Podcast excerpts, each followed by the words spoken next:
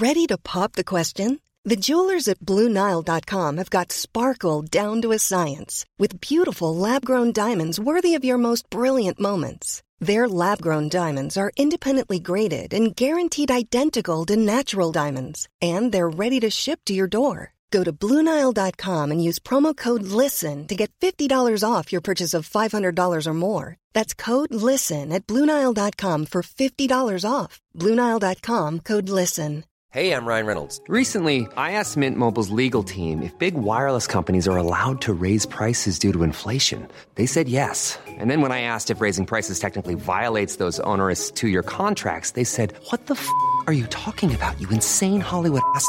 So to recap, we're cutting the price of Mint Unlimited from $30 a month to just $15 a month. Give it a try at mintmobile.com slash switch. $45 up front for three months plus taxes and fees. Promo for new customers for limited time. Unlimited more than 40 gigabytes per month. Slows. Full terms at mintmobile.com. You're listening to C103's Cork Today podcast. Phone and text lines are currently closed. As we welcome you along to the programme, let us start with a murder investigation has now been launched.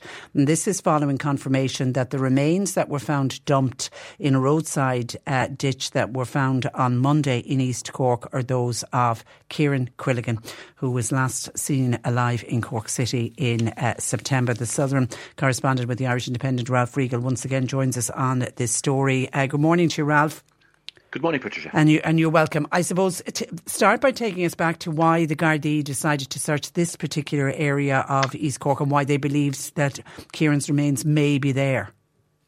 Yeah, I think within 24 hours of Kieran Quilligan uh, disappearing uh, last September, Gardaí had major concerns for his safety and his welfare. Uh, now, they've been very much investigating the circumstances in which he disappeared, and various pieces of intelligence have come to light now, it was information that they received that underpinned a major search in the Little Island area last year. And now that didn't yield anything um, in terms of major significance to the investigation, but further intelligence was obtained and a targeted search was launched of an area near Rostellan.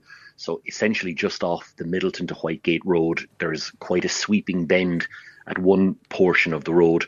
And to the right hand side, there's an, an area of scrubland gorse, um, kind of scrub trees and whatever. Uh, no, Gardaí, Gardaí were searching that area. They were assisted with a cadaver dog, and within quite a short time of the search commencing, the cadaver dog gave one of the indications uh, that it had detected remains. So about 60 meters off the roadway in a shallow trench, um, human remains were found. Now they were con- they were fully clothed and they were contained within a heavy duty bag or sack, um, the type of, of sack that would be used for, say, moving gravel or building materials or whatever. It wasn't like your normal black plastic bag. Uh, those remains were examined in situ. They were then transferred to Cork University Hospital, where a full post-mortem examination was conducted by the assistant state pathologist, Dr. Margaret Bolster.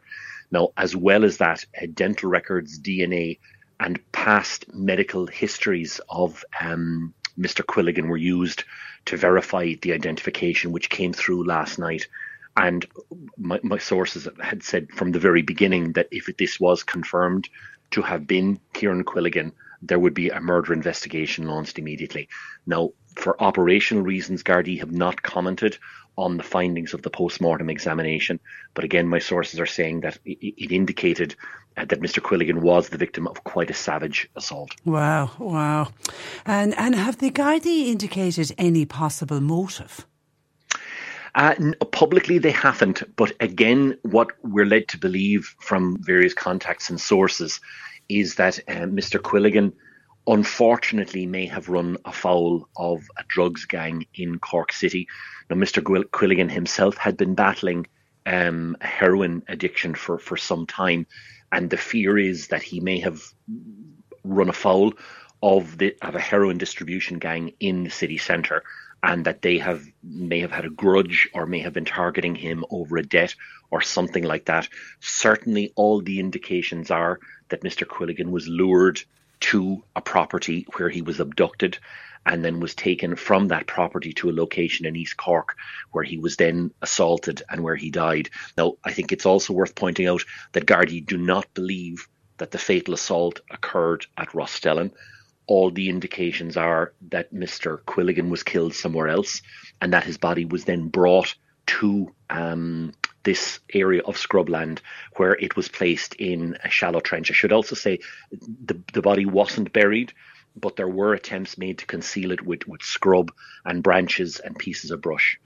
Okay, and and the, he was sighted. He was last sighted in I think it was the uh, uh, the first of September last year. I'm assuming that there's good CCTV footage of his last known movements in the city. Uh, there is, Patricia, and those movements effectively track his journey from Anderson's Quay through the city centre over towards Proby's Quay and I think it's St Finbar's Place, which is where he was last seen on CCTV footage going into a property. Now, he was never caught on CCTV footage exiting that property, which is one of the things that made Gardaí very suspicious from the beginning. And um, it's believed that somehow he was taken from that property, possibly out the rear of the property, put in a vehicle, and then transferred to another location.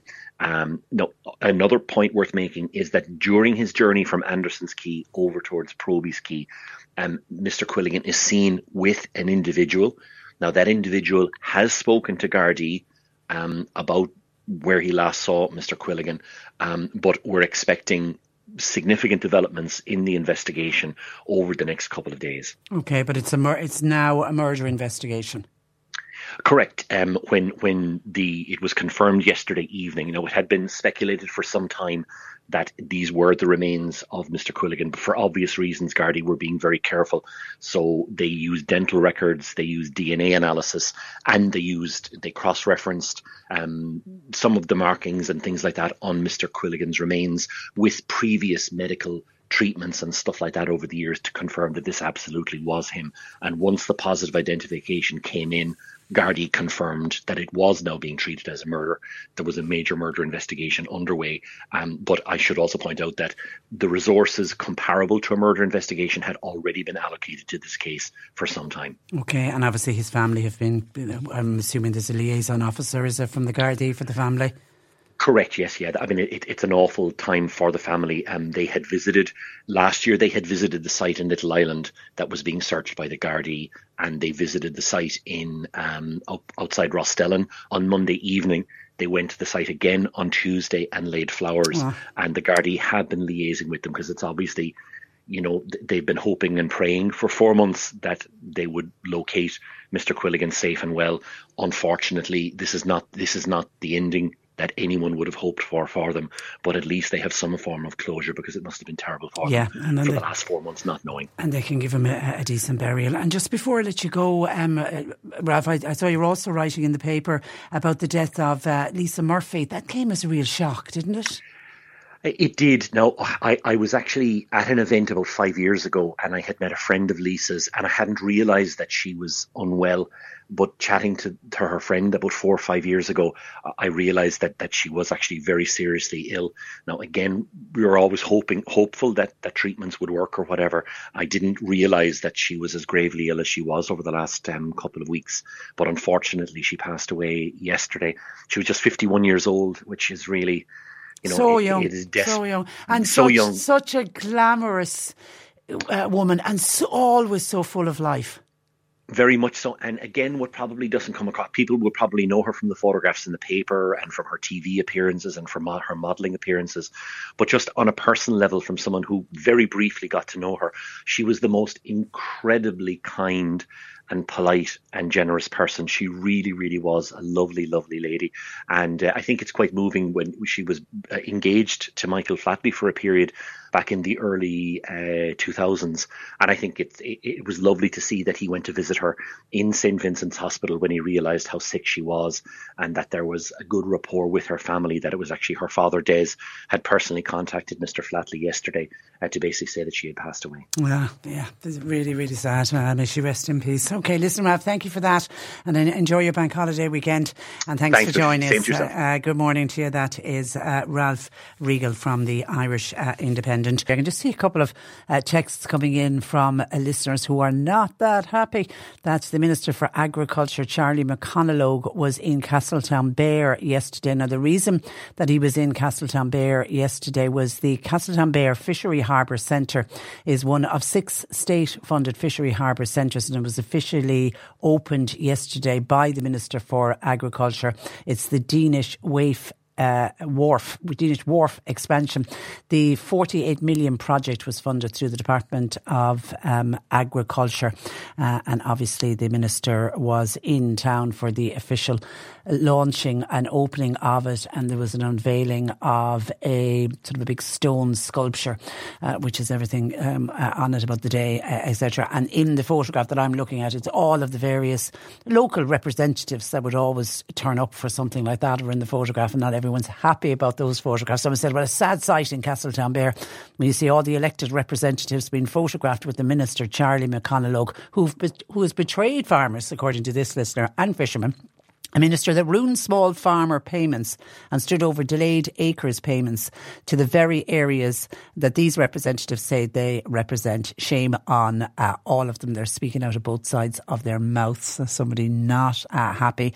And someone else says the Minister for Agriculture, Charlie McConalogue, should have stayed out of the Beara Peninsula rather than standing in for photographs. West Cork has been decimated by delayed farm payments and an acres scheme now two years late. Any TD that supports that minister shouldn't be voted for or any rep of any government. Sad day for rural Ireland, and that's from a West Cork listener. So not everyone happy with that particular photograph and that event that happened yesterday in Castletownbere. A group running under the banner Taxis for Ireland Coalition, which involves the Restaurant Association, the various Vintners Federation, and a, ta- a taxi app Bolt, has said urgent action is needed to address the country's crisis in taxi supply. Now, joining me to discuss the issue further is Ashleen Dunn. And Ashleen is Head of Policy for the taxi app Bolt Ireland. And in just a moment, I'll also be speaking with West Cork uh, Senator Tim Lombard. But Ashleen uh, joins us first. Good morning to Ashleen.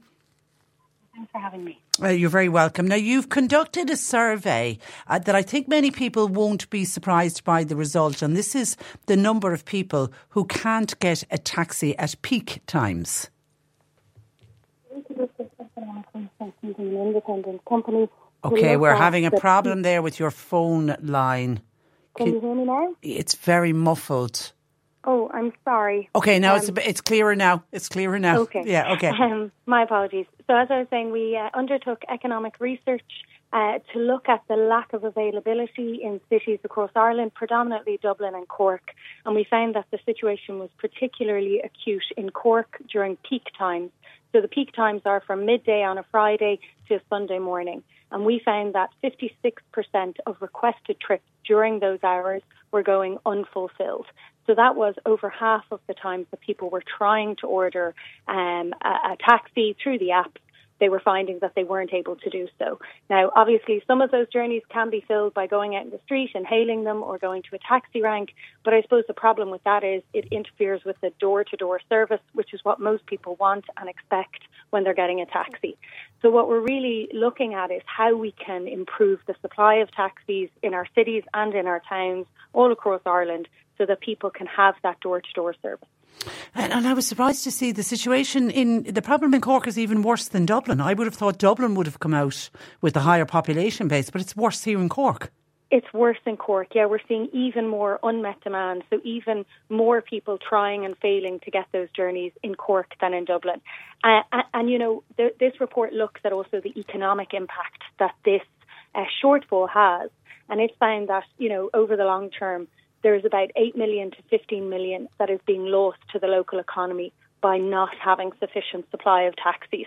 So that's an impact on shops, restaurants, pubs, uh, the you know a vibrant nighttime economy in our city and town. And so that's really worrying for local businesses and for people who enjoy being able to you know socialise at the weekend and want there to be choices uh, and, and, a vibrant nighttime economy. Our, our population has uh, increased, uh, Ashleen, but have taxi numbers kept up with that increase?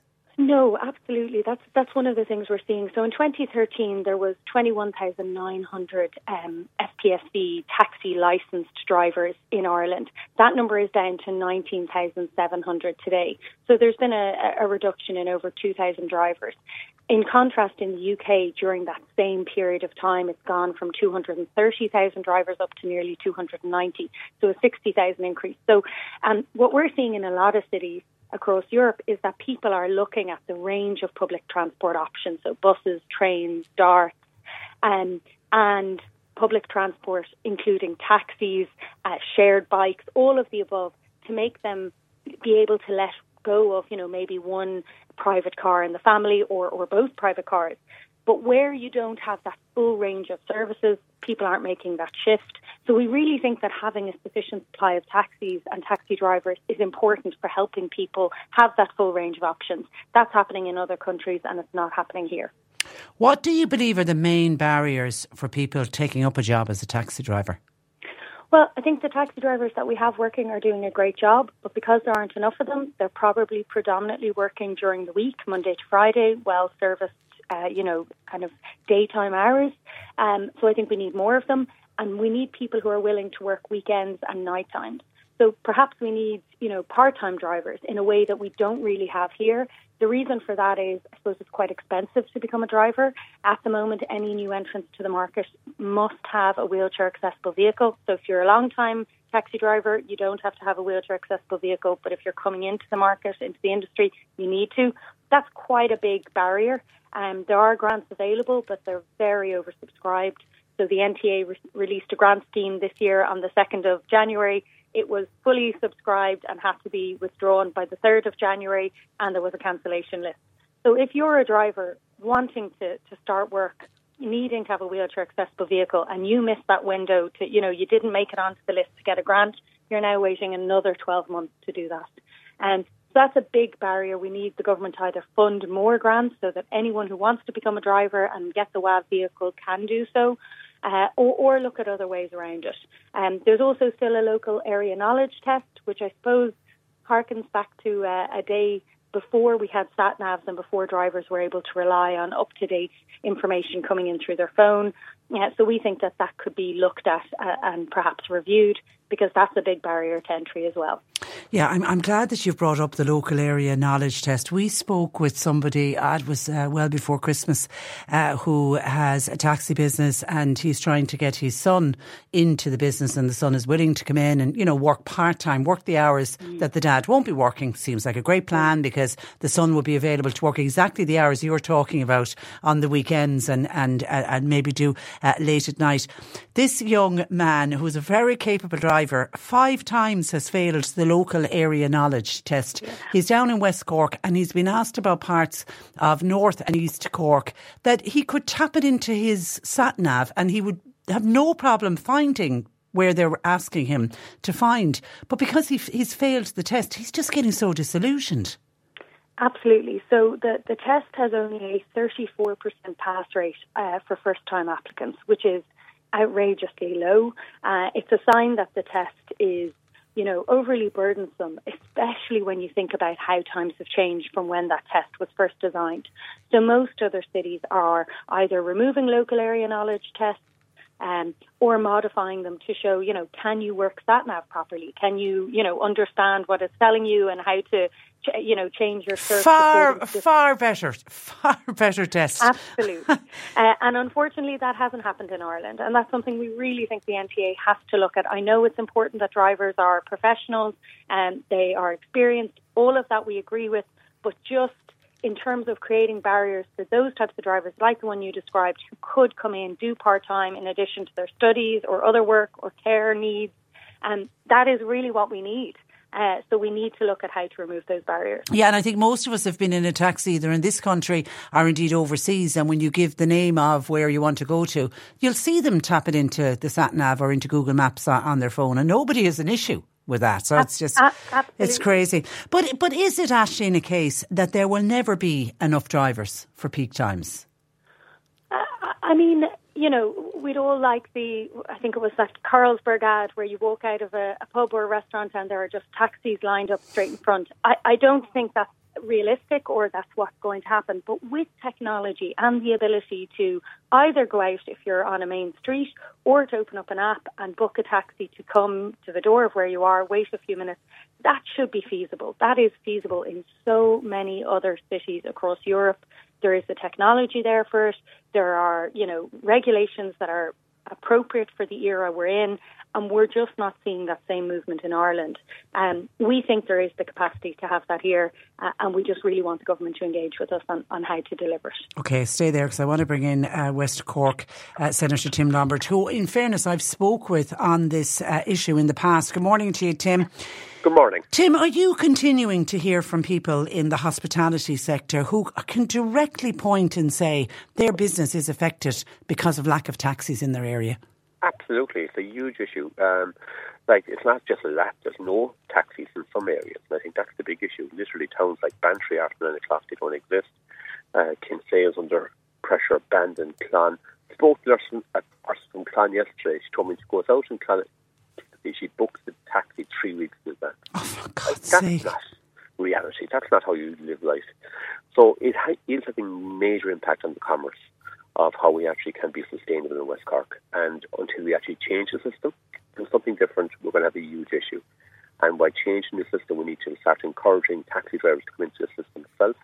They need to be probably working in peak times over the weekend. And for that to happen, there needs to be a huge change in how the regulations are put in place. And Well, that, yeah, and that's what Ashton has been outlining. Even if we were to get part-time drivers who would be willing to work the shifts that maybe the regular taxi driver who's working Monday to Friday doesn't want to do. Yeah, and I think that's what, where, where we need to go. And there's young people out there, old people out there who want the opportunity to, you know, be a part of the community, earn a few pounds, you know, work through whatever they, they can do. And I think we need to give people that opportunity. And that's where we need to go with the system itself. Like, there's a few things here. Obviously, uh, we're not going to change the standards. The standards for the actual taxi drivers have to be the same. Like I'm involved in my local J club, I'm Garda vetted. My wife's involved in the play group, she's Garda vetted. We need to have the same standards, and we're all very much agreed in that. What we need to do is start talking about the actual testing of how you become a um, a taxi driver. So in Cork, you have to know and have a knowledge of the roads and streets in Cork, Cork County, from Ardgroom to Youghal. That's an impossible task. And that's why Yeah, we've just discussed that with Ashleen Great. about, about the about the uh, sat nav. Um, Ashleen, and, and I'll and I'll, I'll come back to Tim on this because I, I kind of know his views already. Ashleen, what are your views on Uber and introducing Uber as a nationwide app? Yeah, so you know, Uber is another member of our coalition, and uh, they provide ride-hailing services in other European cities, and then in Ireland they provide the traditional taxi services. They're a dispatch operator for them. Uh, in both, we're the exact same. So we have taxi services in Ireland, and across Europe we have a mix of taxi and also that kind of ride-hailing model where you might have more part-time drivers. And so, so we, you know, we're in favour of anything that can get more drivers onto the platform uh, and working in the industry and providing that service, getting people from A to B. So there are differences in regulations in nearly every European country have slight differences in how they govern it. The most important thing that we would say is that it's a safe service. So, um, you know, obviously background checks for drivers. Uh, there's a lot of safety features that the apps like Bolt and Uber have that mean that you can share your journey. A driver can share their journey by the click of one button if they have some concerns about their passengers. You know, so there's a lot of additional safety features that booking through an app give you as opposed to just getting into a taxi on the street. And so our view is we need to engage on what the regulatory regime should be here to improve supply. And there are a few different ways to do it. Uh, and we just want to work together to, to, Okay, to find that okay, solution. and and Tim, I know you're you're a strong advocate for rolling out Uber nationwide. Yeah, look, I think these there's there's the opportunity in so many ways to provide a service that's not there. And I think we're not saying we're taking away a service. The service isn't there in the majority of towns, so it just gives people the opportunity to actually have a safe way of getting home. And look, I've been on the uh, listening to your program previously. and You spoke with the black taxi trade. And like that's a huge issue you have the black market coming into the actual taxi trade itself, that could be unregulated, uninsured, and unguarded vetted.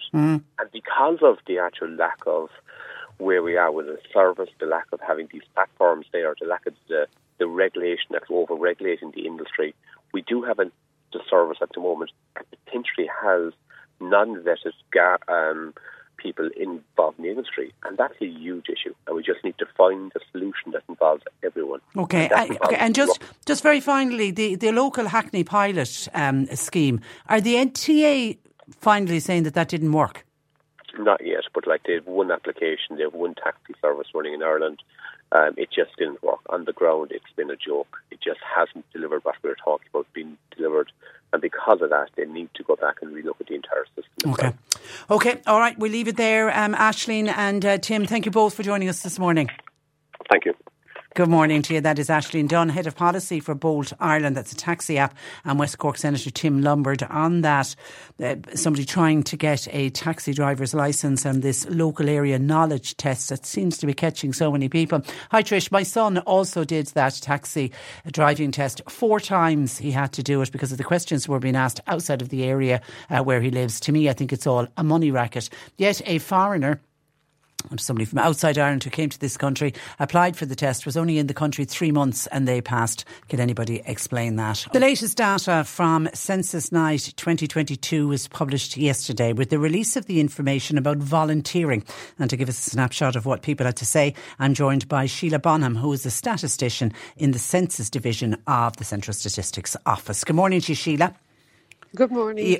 You're very welcome uh, to the programme. Can you firstly just solve an argument that we had in the office yesterday? Did you ask about volunteering in a previous census?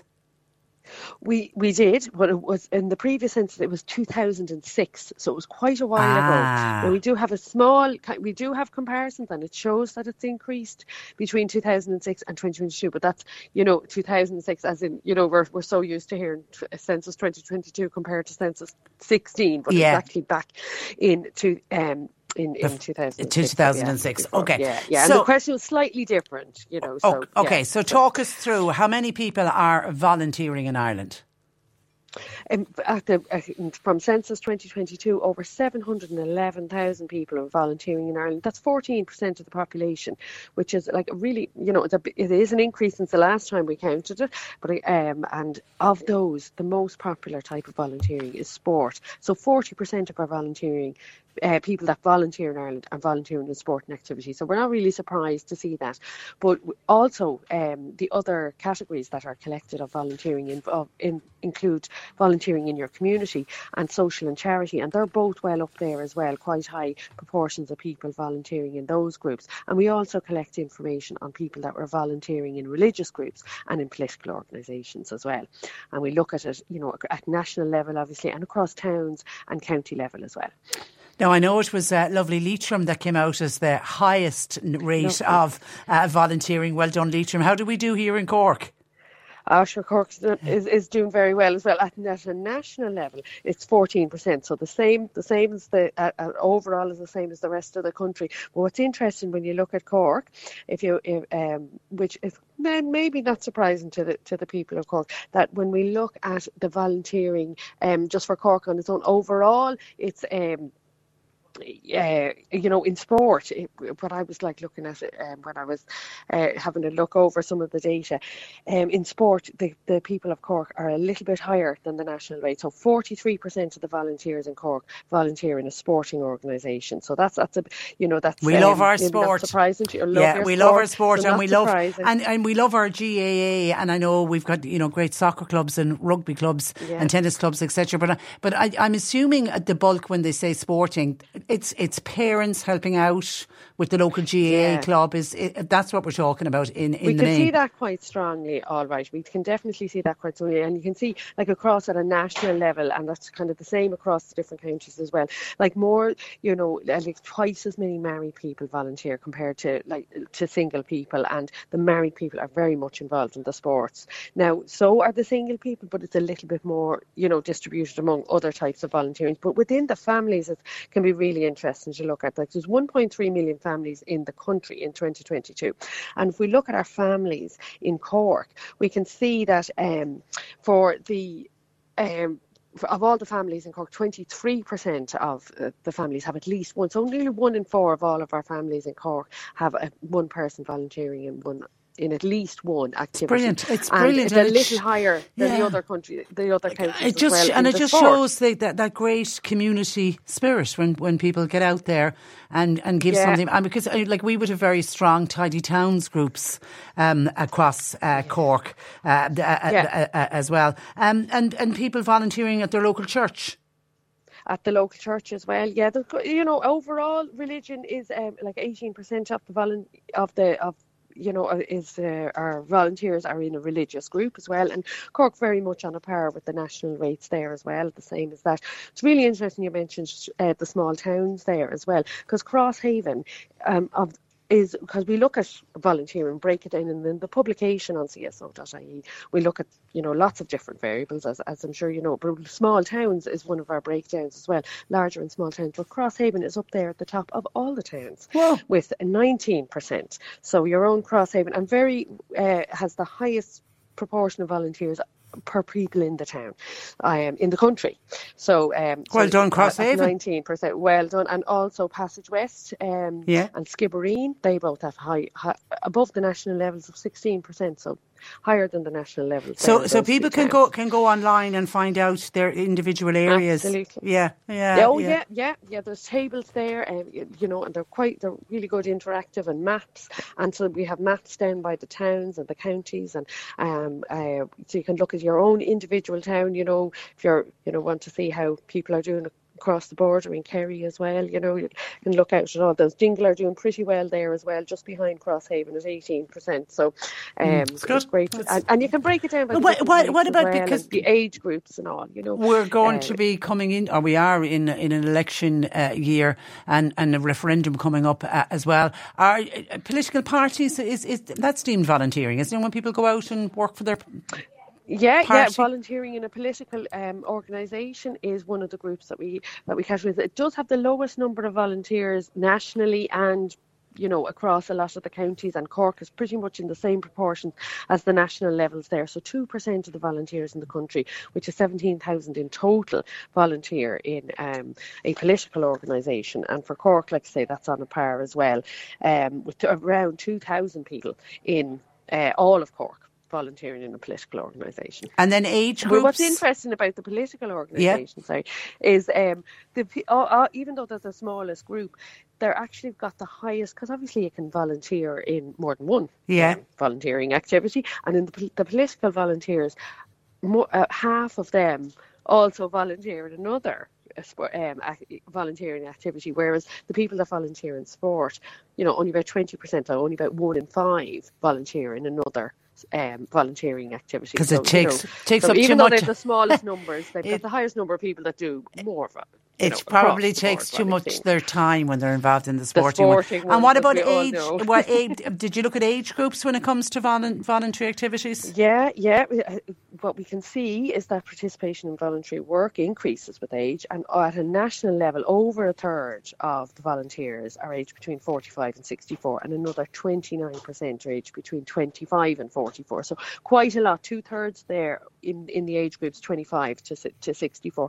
And Cork is very much, you know, pretty similar there to, for the whole of the Cork County, uh, you know, in those sort of proportions as well. And the average age of people volunteering is higher than the average age of the entire population. So the average age of people volunteering is 47, compare that 39 for the average age of the entire population. So, th- so they're older, and mo- the older, when you look at it by the type of volunteering, uh, it tends to be older people. The average age of people vol- volunteering in religion is 53 years, whereas the average age of people volunteering in sports are younger at 43 years. Where would we So be? all- you know, it's Where would we be yeah. without the without our volunteers? Uh, uh, by the way, and, and, and I don't know if, if you know the, the answer to this or not. You, you know that wonderful part that you put on the census at the back page, the the time machine Yeah. piece. Yeah, yeah. Did many people fill that in? Um, yeah, yeah, twenty percent of, the- of the forms were filled in. Yeah, yeah, it was great. Yeah, yeah, we got good. You know, so of course there we don't know what's in them yet. We have to Yeah. wait hundred years for that.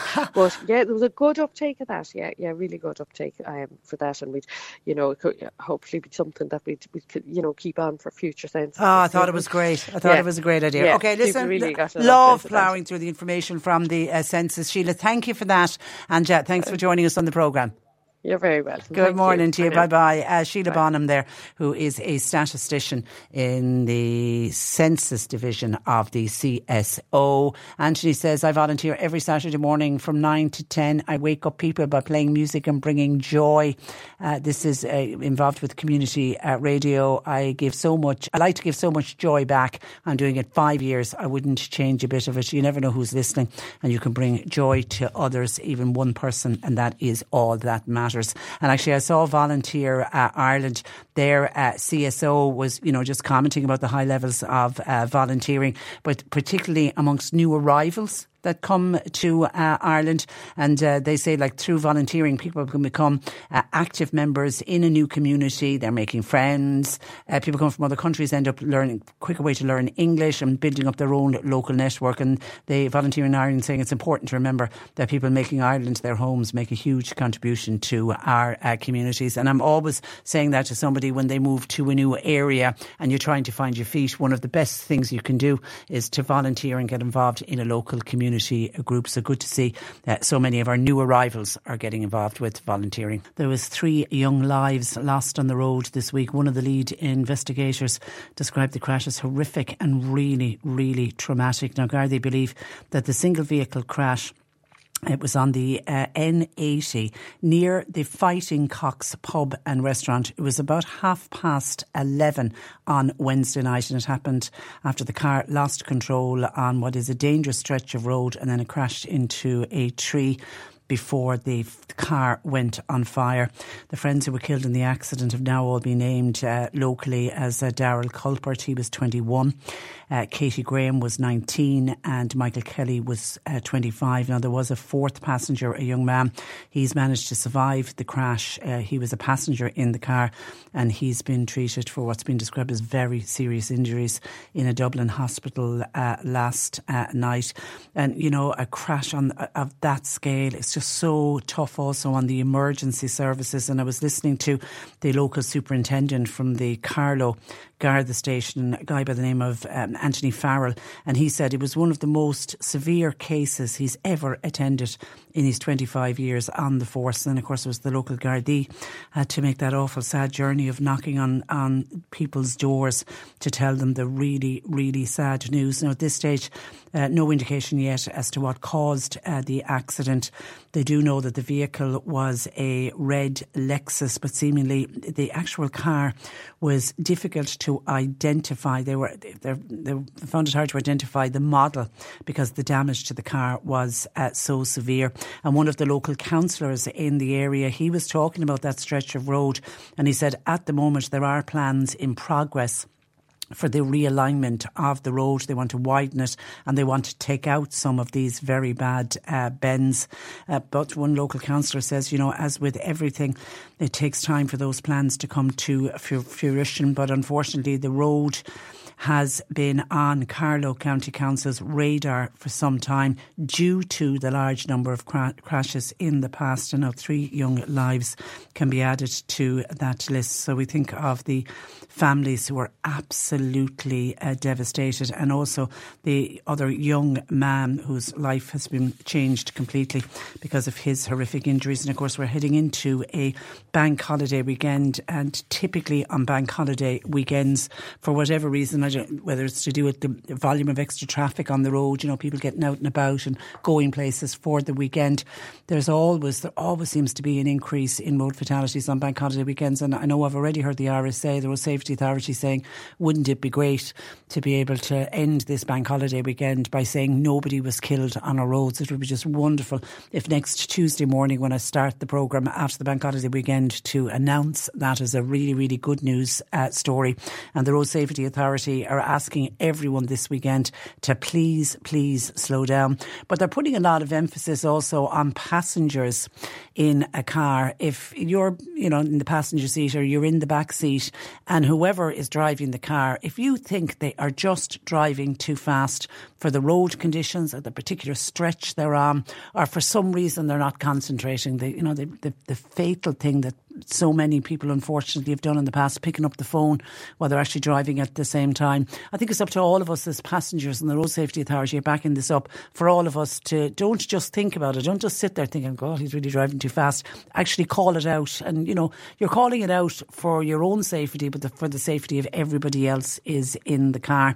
And the message from the Road Safety Authority is when it comes to road safety, we can all do with a little reminder every now and then. So don't just think about it, say it, call it out, and particularly this weekend.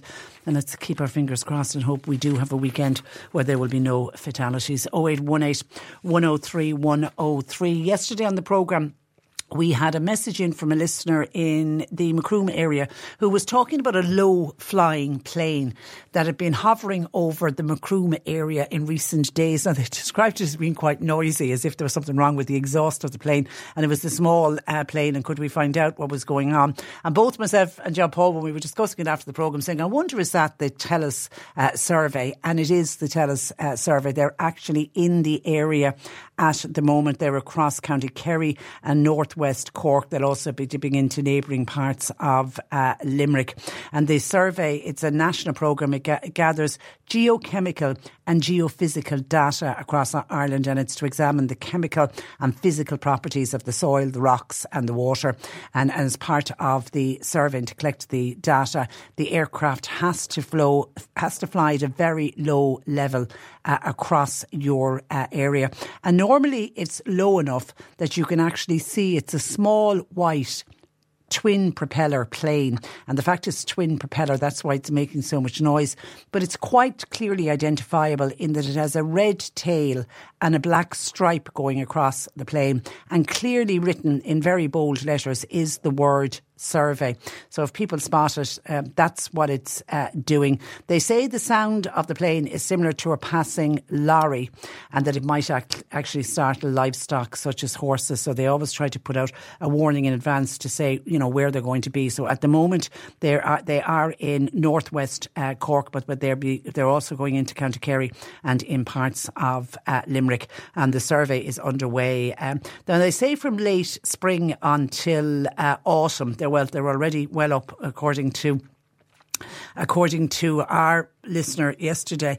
Uh, yesterday really is the first official day of spring and they were there they across I think it was right across this week they were there nearly every day but that's there's nothing sinister in it at all.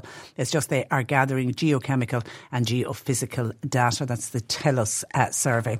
And then I've had a letter in from Noel in Cobh uh, to say dear C103 I'm I'm Noel. I'm 78 years of age and I'm writing a note to you because I cannot text I cannot email and I cannot go online. And I think SuperValu are wrong to be supporting the Cork County GAA board and I'll tell you why. I think the GAA board are a non age friendly outfit. The reason I say this is match tickets are now all online. Because of that, this is the sad part of the letter, I haven't been to a match for the past three years, yours in sport, uh, Noel. Isn't that really sad? I'm, I'm, I'm saddened to hear that you haven't been to a, a match in the last uh, three years. But just to tell you, Noel, I know the GAA, and it isn't just here in Cork, it's a, it's a nationwide thing. They're pushing everything online. But there was a huge outpouring of rage amongst people who, like your good self, don't deal online. You know, don't email, don't text, and we're not able to buy tickets. And I know a lot of like groups like Age Action, a lot of the groups that advocate on behalf of older people came out very strongly about this when the government made the decision, when the GAA blaming the government when the GAA made the t- decision to put everything online. So the GAA are at pains to point out that while all of the tickets for their matches must be purchased in advance, you don't just have to get them online. You, for example, you can get them at many of the participating Centra and SuperValu outlets. And also, if you make contact with any of your GAA club or county officials, they will also be able to, uh, to help you out because I know a lot of the officials locally here in Cork have been absolutely great at helping out some members of the older community who don't deal online and haven't been able to access tickets. So please, Noel, because you sound like somebody who loved and enjoyed going to all the matches please go back out because there's going to be wonderful, wonderful matches on uh, in the coming weeks and months. And I'd love you to go along and enjoy them. 0818 103 103. And then very quickly, an email into Cork today at c103.ie from Eileen saying, Hi, Patricia. I am entitled to job seekers benefit as as I am reaching the age of over six over the over the age of 65. Uh, that's going to happen shortly and I'll be getting 232 euro a week. I wonder could you find out can I continue to work for 12 hours a week? I'm currently working 16 but we'll be happy to knock it back to 12 hours a week. I will find the 232 euro a week hard to live on. Okay, there's two things you do when you reach the age of 65 because of course we know the official state pension doesn't kick in until 66. And a lot of companies ask people to leave at 65. It's absolutely nuts. And a lot of other people want to leave work at 65. So I do accept that. So what currently happens at the moment is you apply for something called a benefit payment, which is for people aged over 65 and up to the age of 66. So it's that year in between your state pension uh, kicking in. Now, in order to get the benefit payment for over 65s, you must have fully ceased employment or self employment.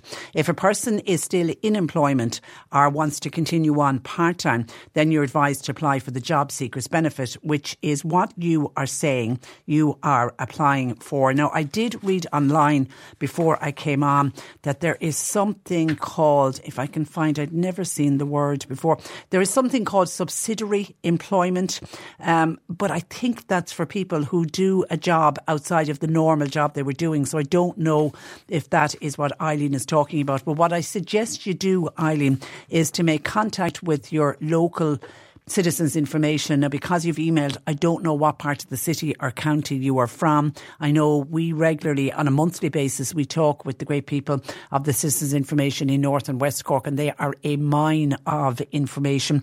You can give them a call, or if you have a local citizens' information office in in a town or a town close to you, you can call in because they're open now uh, to seeing people. For a while there during COVID, everything was done over the phone. But the easiest way is probably to give them a call. For example, if you are in West Cork, you can call the Bantry office 0818 078390. Or if you're in the North Cork area, I'd point you in the direction of the Mallow office. They're 0818 07 uh, 8000. But get on to Citizens Information because they will be able to tell you exactly what you can and can't uh, do uh, with a benefit like that. 0818 103 103. Lines are open. C103 Jobs. Healthcare assistant with QQI or FETAC level 5 in older persons care is wanted for Nazareth House in Mallow. Now, experience in older persons, palliative and dementia care would all be an advantage. CVs please to hr.mallow at nazarethcare.com. Meals on Wheels are looking for a cook to work two to three day, days per week. That's Meals on Wheels in Mallow. If you can help out, can you call Eleanor 087 289 1641? Rota Industries in North Cork are looking for a service engineer. Now, this is a full time position. CVs to julie at rota.ie. And industrial electricians are wanted. This is for work in the Ringaskiddy area. CVs to tim at hamiltonfrench.com. You'll find all the details and more job opportunities by going online now. Just go to c103.ie forward slash jobs for more. This is C103. Cork today on C103. With McCarthy Insurance Group, proud sponsors of the Cork GAA Club Football Leagues and Championships. Want great advice? You know who to talk to. CMIG.ie. Now, yesterday, the first day of February, St. Bridget's Day, and all of that, it saw our new deposit and return scheme go live with a 15 cent deposit on smaller containers and a 25 cent deposit for containers over a half a litre and up to three litres. To talk us through the process, I'm joined by Neve Kelly, and Neve is Head of Marketing and Communications with Return, which is the not for profit company which is set up to run this initiative. Good morning to you, Neve. Hi, Patricia. And Thanks for having me on. Well, you're, you're welcome. And just when I was thinking there about that yesterday was St. Bridget's Day, I mentioned yesterday the fact that it was St. Bridget's Day and that she was a big advocate for protecting nature and protecting the environment. So it was a great, I don't know whether you deliberately launched to coincide with St. Bridget's Day or not, but I think it's, it was a good day. It was a good day to launch it. So I suppose if you can start by just reminding us why we need to introduce this scheme, because you, you'll, you'll have people say, oh, well, we've got curbside recycling collection. Sure, I'm always mm-hmm. recycling my bottles and my cans. Yeah, and that's a very valid observation. And I mean, for the people who do recycle as it is, that's brilliant. It's absolutely fantastic. But I suppose we all know that within the kind of recycling bin, there are different kind of types of recycling. But this separate collection ensures that the highest quality of recyclate is, collected, but that there's also no cross contamination. And that does tend to be an issue with the cross contamination. But it's also really important to note, Patricia, that we get around 60% of recycling. So that means well over 30% is either been thrown on the ground in the streets, you know, we've all seen it down by the beach or, you know, on the river, or it goes to landfill. And what we've seen abroad is there's 15 other schemes abroad in the EU, there's 40 worldwide, but they've been really, really successful at encouraging people to recycle more and achieving much higher recycling rates. Yeah, you talk to anyone who will be out litter picking tomorrow for the Tidy Towns groups, particularly on the yeah. road verges coming into all of our, our towns and, and villages, and they're, they're always picking up bottles and uh, cans. Talk a little bit about the reverse vending machines and how people will get their deposit back. back. Yeah, and definitely there's two there's two or three options here for both the uh, consumers and for retailers. And I suppose Patricia, when you reference there the reverse vending machines or the RVMs, they're probably the most visual and what everybody is seeing all over the country, which is fantastic. But when a consumer goes into a shop, they will either see the reverse vending machine or the um, a manual over the counter option for people to bring back their drinks containers when they're finished. So the reverse vending machine, you pop in your container, you could have multiple containers, you'll be issued with a little voucher, and that voucher you bring it up to the till and you could use it against store purchase or you can get your money back. When you go to the manual, you give, give in your um, return logo container and uh, again, you can get your money back or again, store purchase. But I think it is important to say in the transition period, which is four months, and it's going on between now and the end of May, there's obviously a lot of stock that producers and retailers want to sell through. So what we have is we have some stock that's older stock and it doesn't have the logo. There's stock that has the return logo, and then there's a small amount of stock that is in the scheme when it's scanned, it does incur a deposit. But I would like to say to everybody, if you are charged a deposit, you will be entitled to get your deposit back. And once you pop it, pop it in to the reverse vending machine, you will get that voucher. Even so, if the, if any, even if the R sign isn't on it. Even if the return logo sign isn't on it, because there are a small number of containers that don't have that logo during this short period of time of the transition period. But if you are charged the deposit by the retailer, you will get that refund through the reverse vending machine. And I would like to say this if you don't, and if there's any problem whatsoever, please contact us here in return because we have the list of those that don't have a logo on them for that short period of time, and we know exactly which ones they are.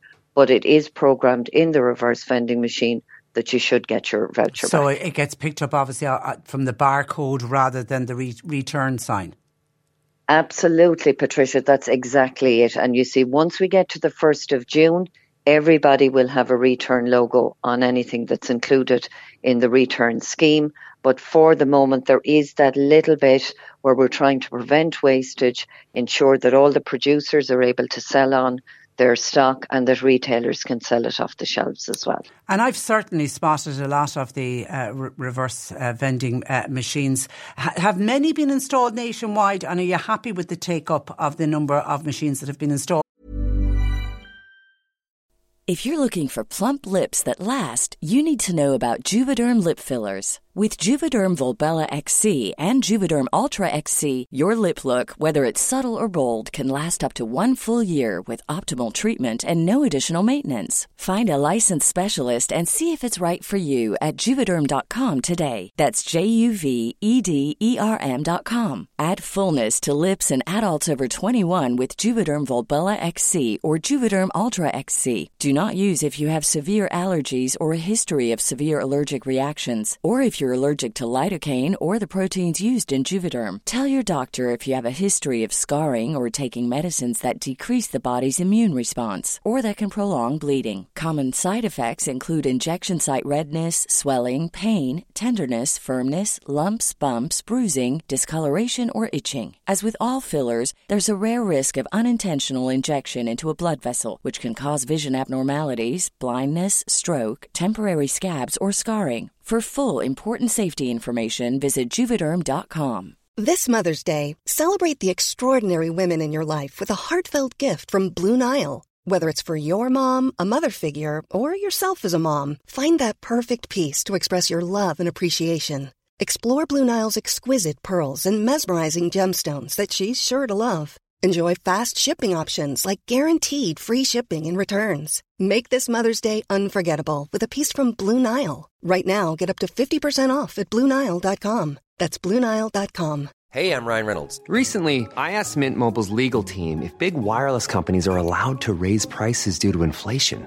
They said yes. And then when I asked if raising prices technically violates those onerous two year contracts, they said, What the f are you talking about, you insane Hollywood ass?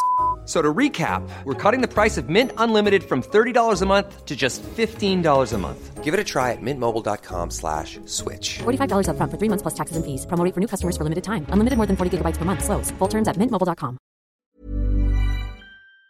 Because I know there was some criticism from f- smaller stores whose A didn't have the room or B thought they were too expensive for them to install. Look, we're delighted with the number of them. There's roughly around 1,800 reverse vending machines nationwide. Um, I mean, anyone's, we'd be delighted if they went onto our deposit return point map on the website return.ie and they can see dotted all over the country every return point. What I would say is that the retailers, and uh, rightly so, this is an investment. Um, the smaller machines, we do have financial supports there, but we also offer then the take back exemption, which means that a smaller retailer, if they're under 250 square metres, doesn't have to take back those plastic cans and bottles, or the retailer can provide an over the counter service. So there are a few options there. I do appreciate it's an investment. We do provide the financial supports there as well if the smaller retailer decides to go down that route. But yeah, they're all over the country. And look, this is the start of this scheme. We're already seeing more people coming online and fully registering and deciding whether they'll go for a reverse vending machine or go with manual take back for the moment. Yeah, and as as you said um, earlier, you're not reinventing the wheel here.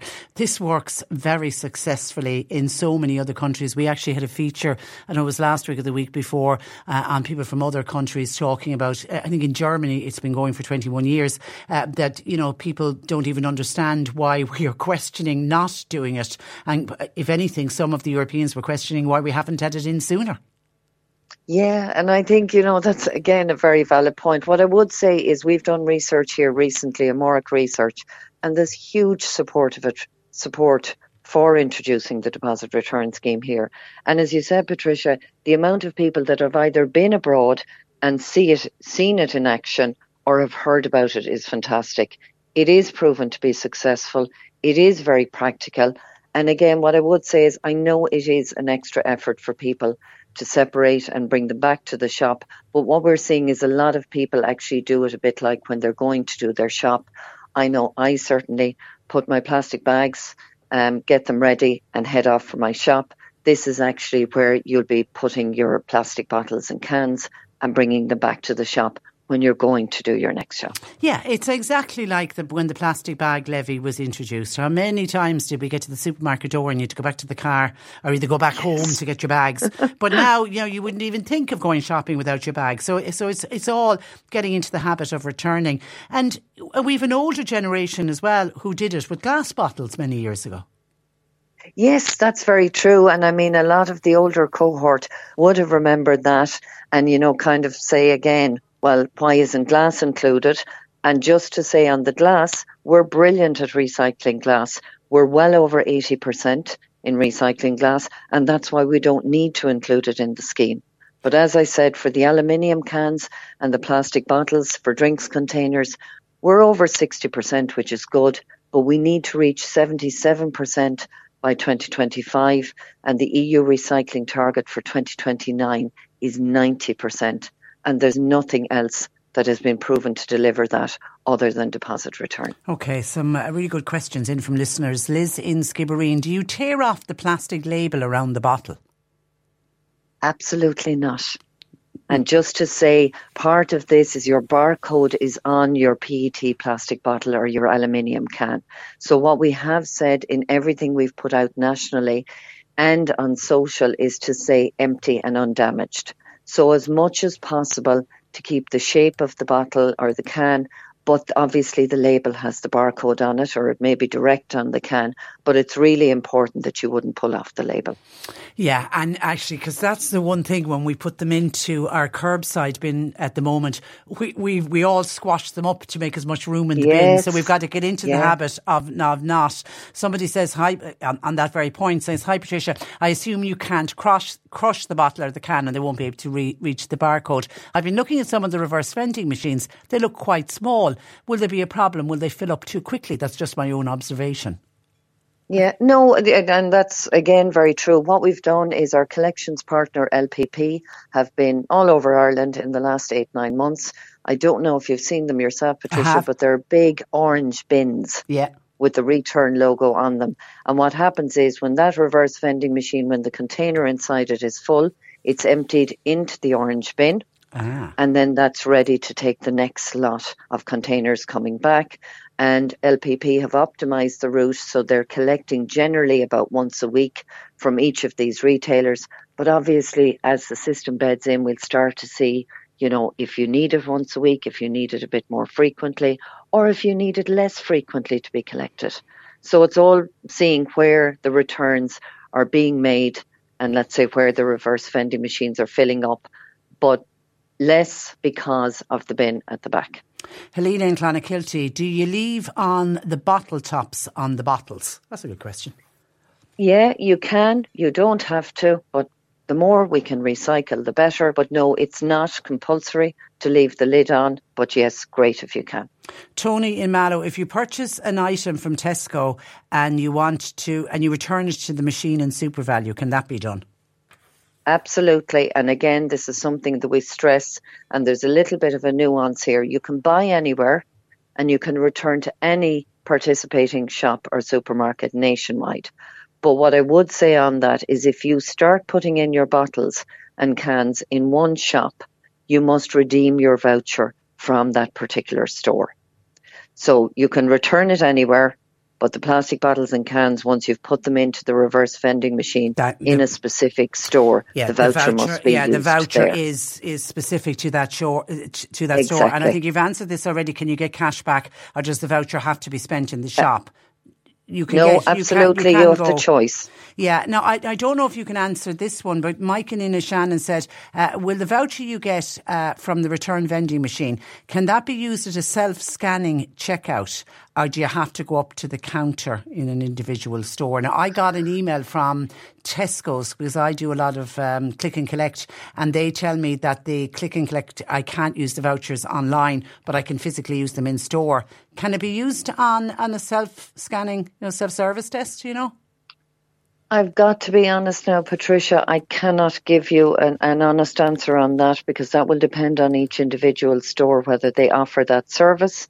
I can certainly ask Tesco myself or wherever else they want to know, but to my knowledge, it has to be at the till, but it may be something that's available. Okay. So I, am sorry, I don't have a definitive yeah. answer Mike, on that for you've, your you've stumped your us. Listener. Mike has stumped us in in in a Shannon. Uh, can milk bottles? Now the milk bottle one is, is interesting. So uh, Tom wants to know: Can milk bottles uh, be used for uh, return? And I thought he was talking about glass bottles. So I was thinking, well, well, we know the answer to that is no.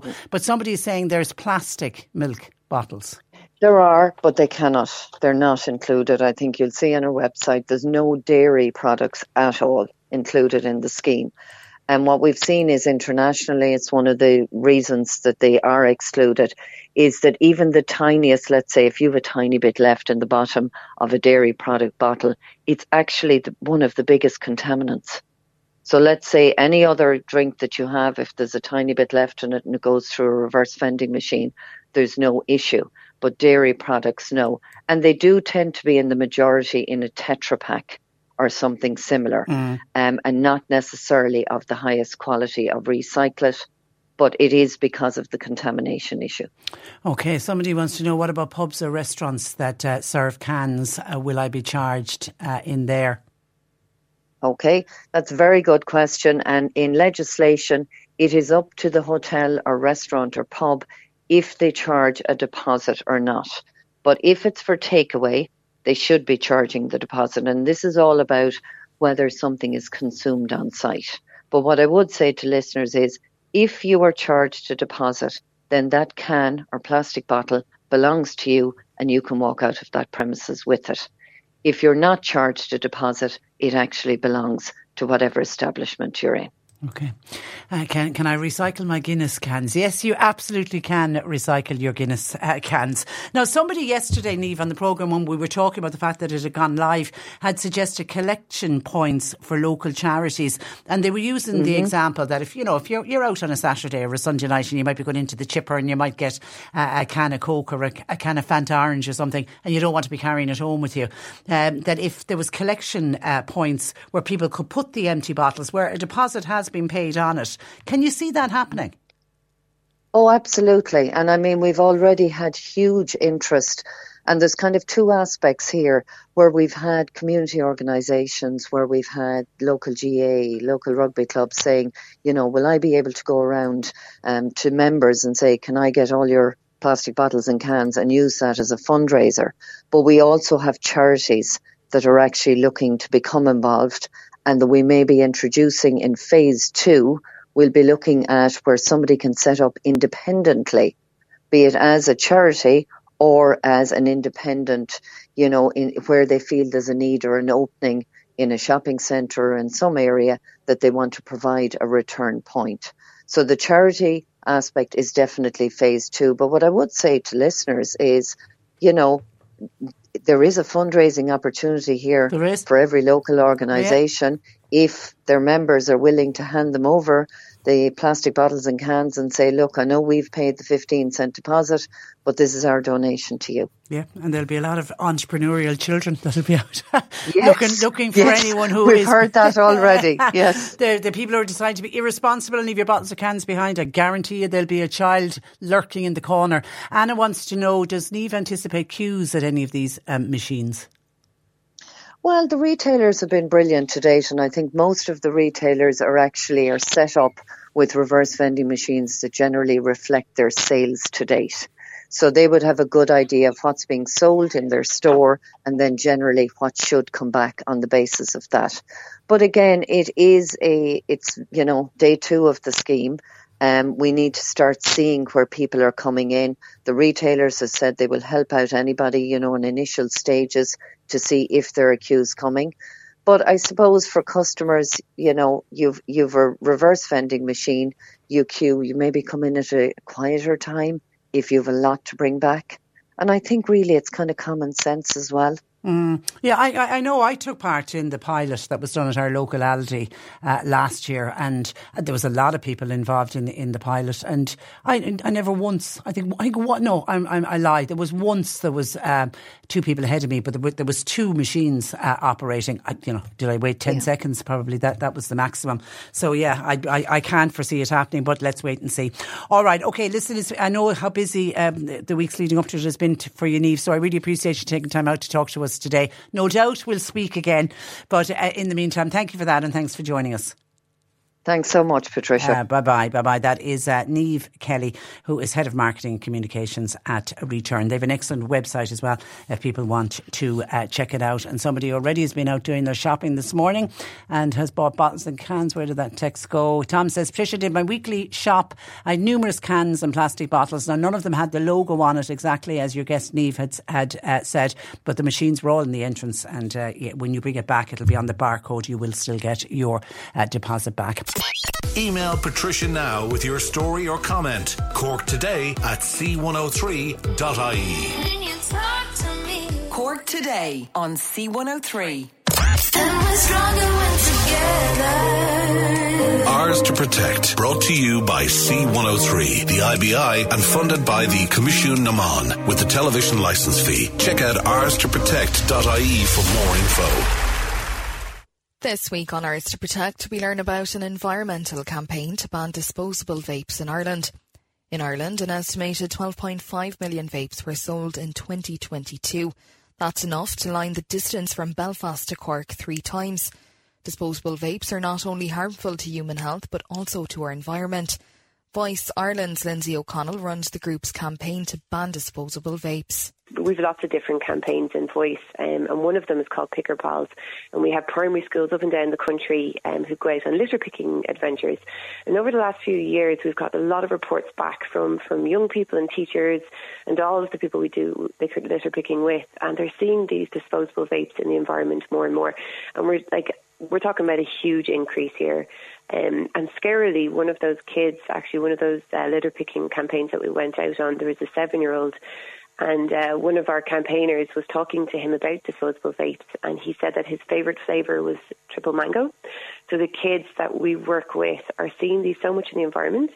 Um, and because they have batteries and because they can just keep going for 600 puffs um, the kids could then pick them up and taste them themselves. And what they don't realise is that they're very high in nicotine. So we came at this campaign originally from an environmental perspective, but there's so many different facets to it. There's really strong health implications, especially for our young people, because they don't realise that these very flavoursome um, devices are actually very high in nicotine are very addictive. So we're seeing addiction to nicotine on the rise amongst young people in Ireland, and that's for the first time in like 20 years.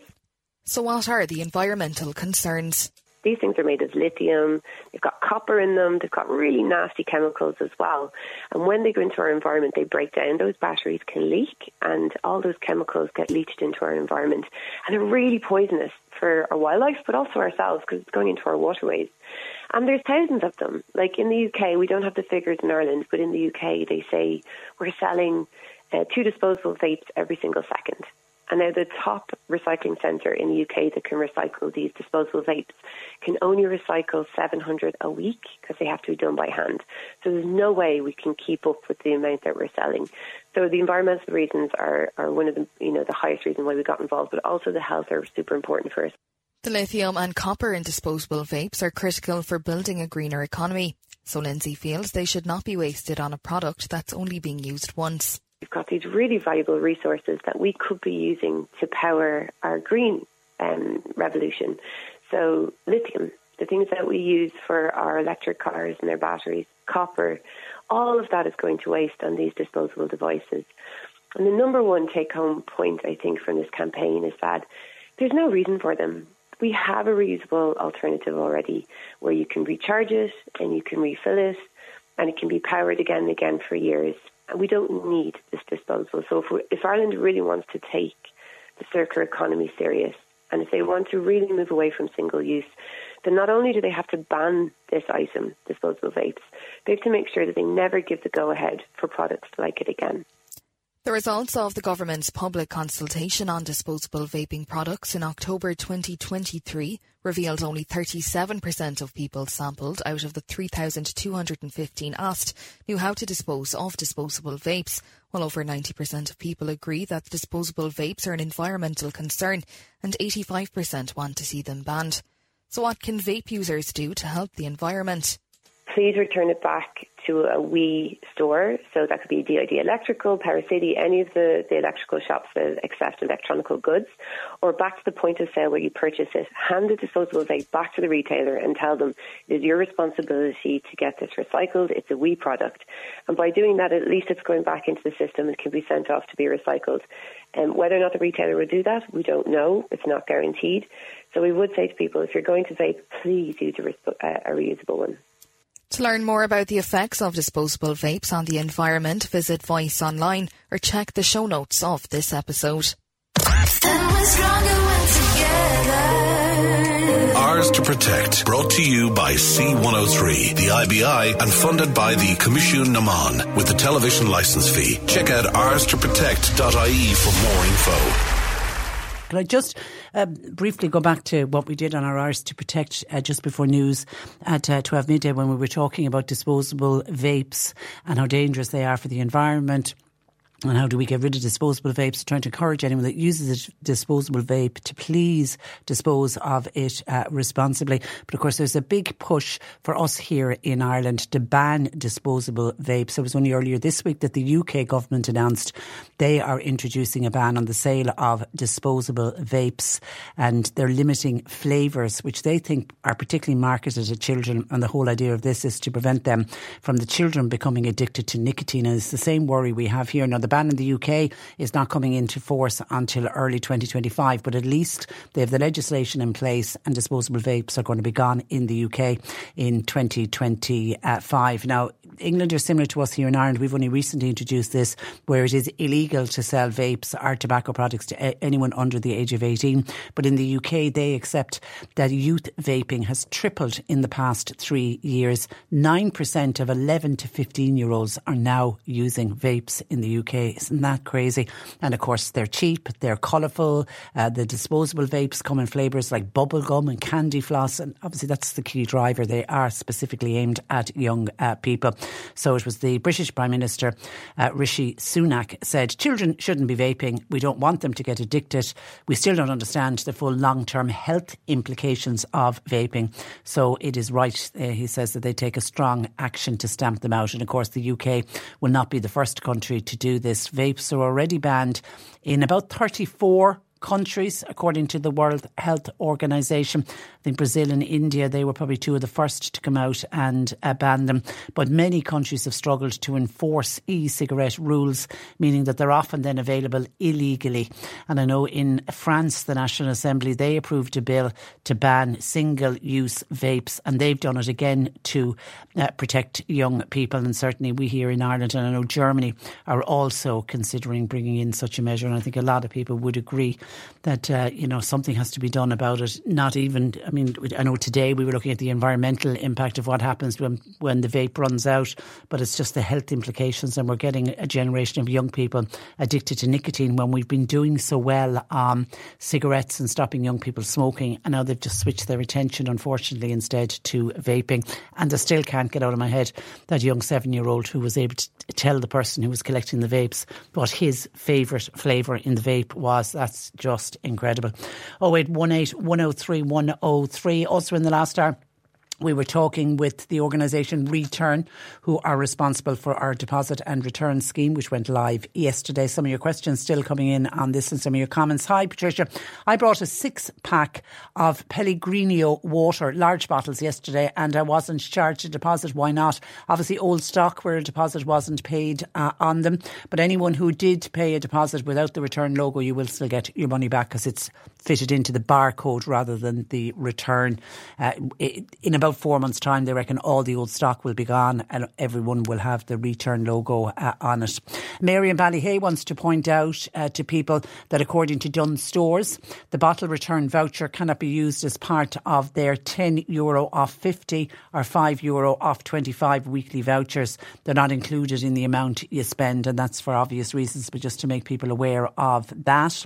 Hi, Patricia. I'm just wondering how long will the voucher be valid for? Could you save them up, for example, and then use them all in one go? Or will there be a time limit on the use of the voucher? Well, we've got back on to uh, return just to get clarification on that. They're thinking that most of the vouchers will be valid for a year, but they're getting us the definite confirmation on them. But as to can you save them all up and use them in one go? Absolutely. And if it is for one year, you could, for example, start collecting them now and save them up and then use them. At, it might be a savings for Christmas. It might be something that uh, you could do. 0818 103 103. As I say, it's a new scheme. It's going to take a while to uh, bed in. We will get used to it. We got used to the plastic bag tax. We never even think about the plastic bag tax now. And I remember at the start of that, people were giving out saying, this will never work. Whereas this, it will, it will work. It works in other countries. There's no reason why it won't work uh, here.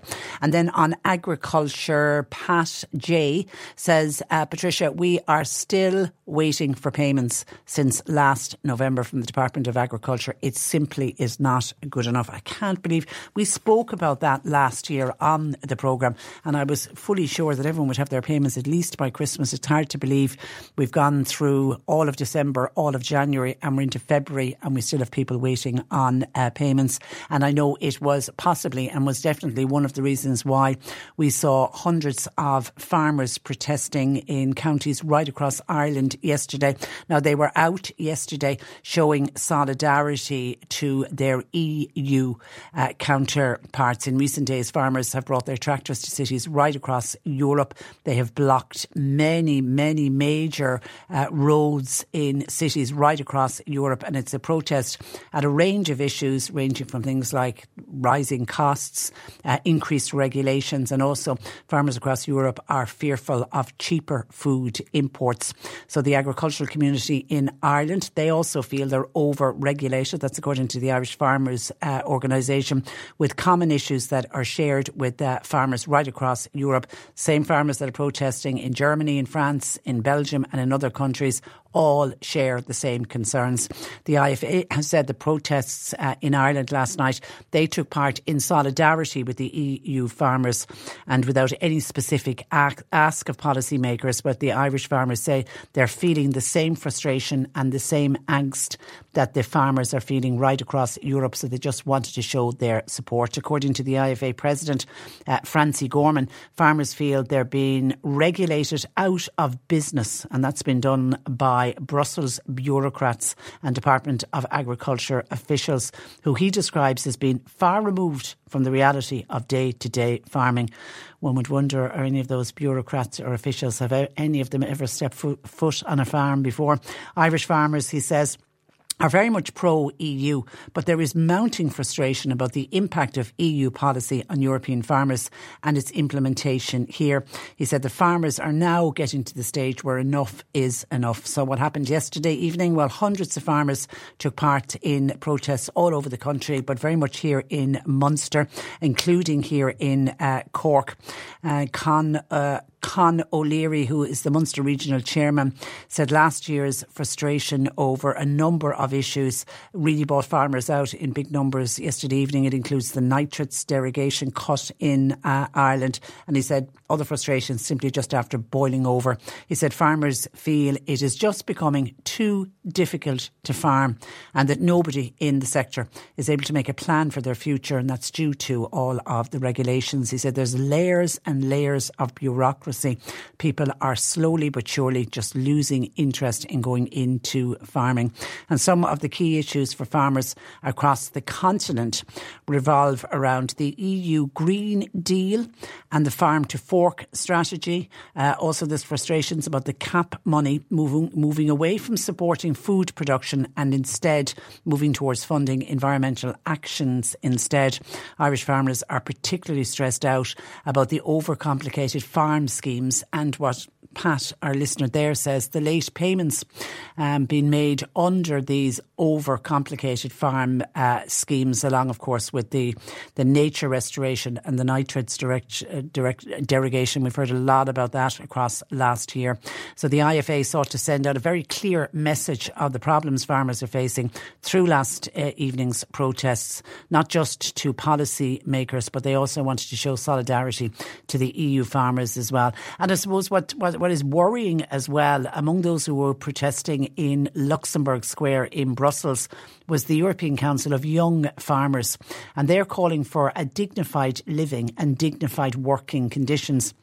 And we were represented there by our own MACRA president, uh, Elaine Houlihan, who said that farmers' frustrations are being ignored while food production is in crisis. And she pointed out that only 6.5% of farmers in the EU are below the age of 35. And she says, look, there's little hope of a future in the industry because they're simply all going to die out. So we have, we've often spoken about the ageing population in the priesthood. We've got the very same ageing population when it comes to our farming community.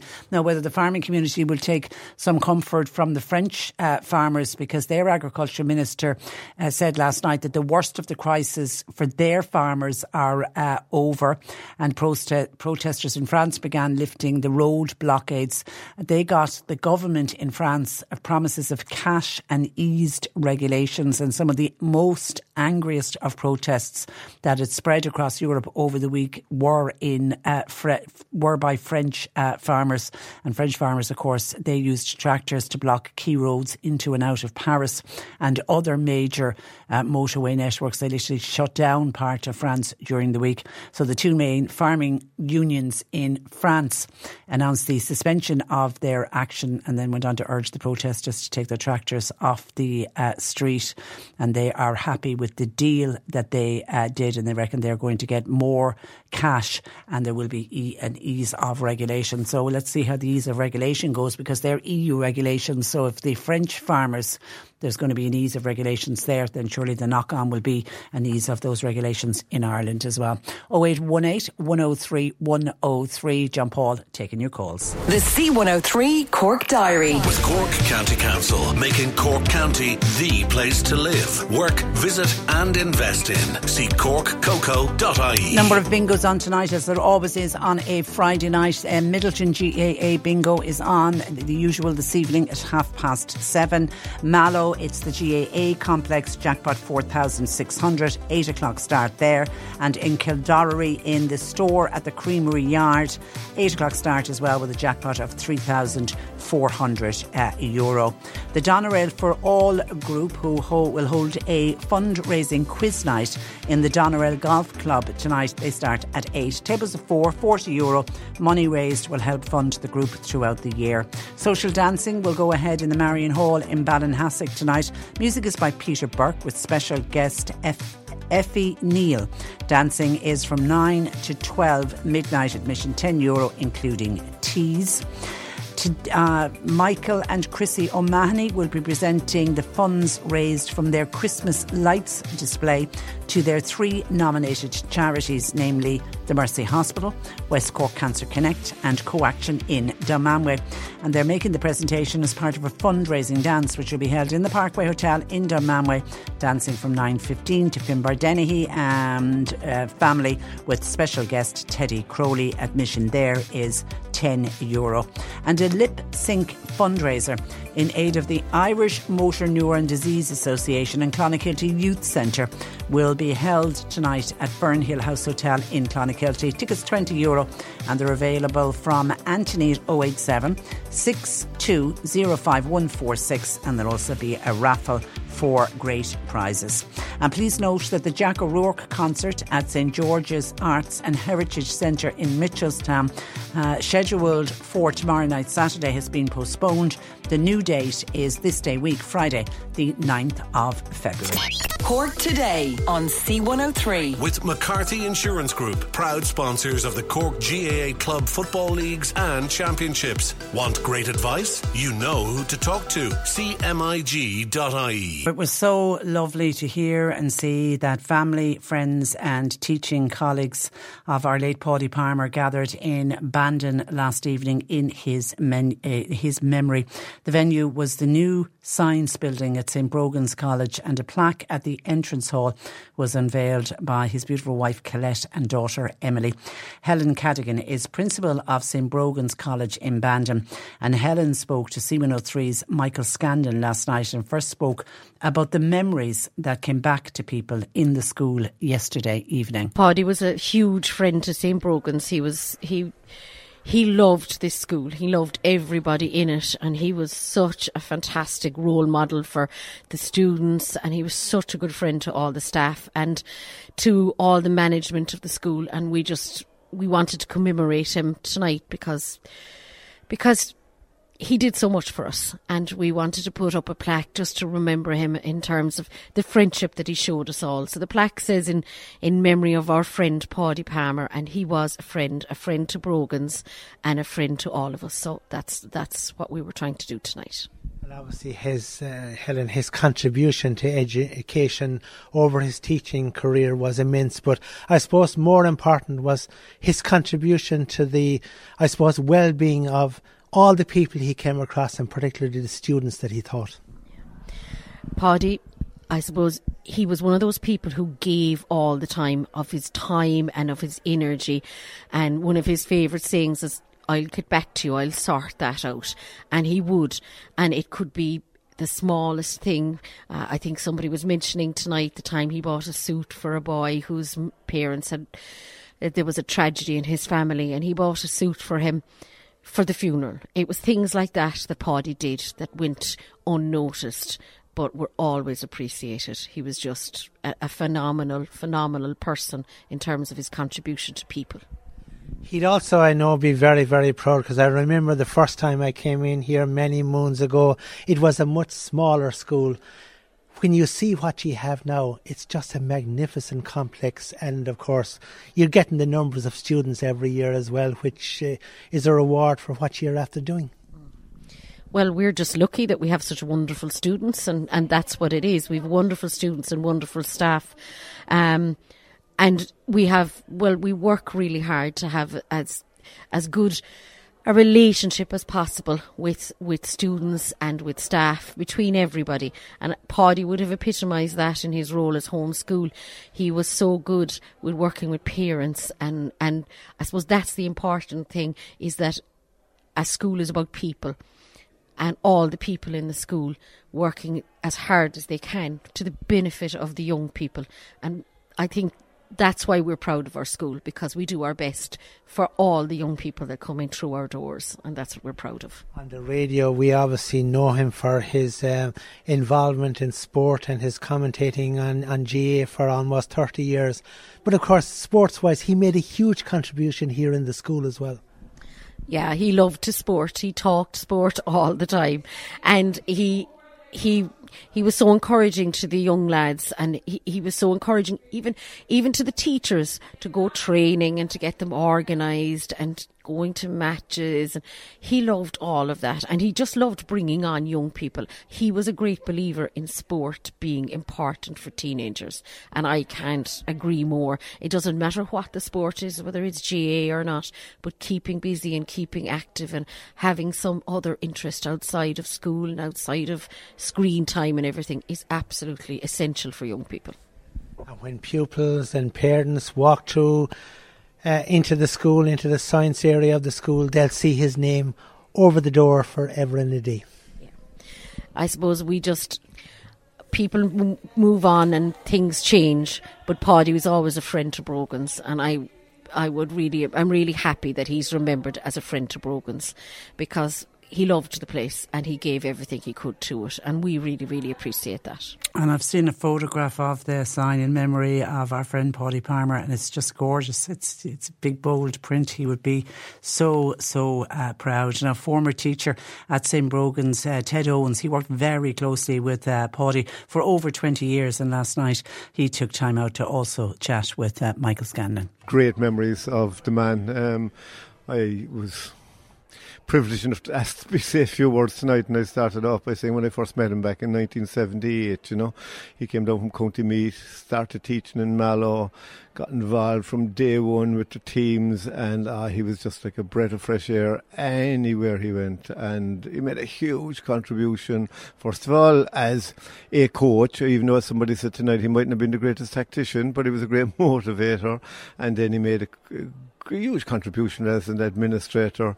And of course, when he went on to yourselves then in 103, um, you know, what a commentator. And, you know, I mean, the of Micheál Murray he was the closest I've ever heard to, to Micheál Murray with his quips and his comments. And, but as I also said tonight, you know, I, I never ever heard anybody say a bad word about him.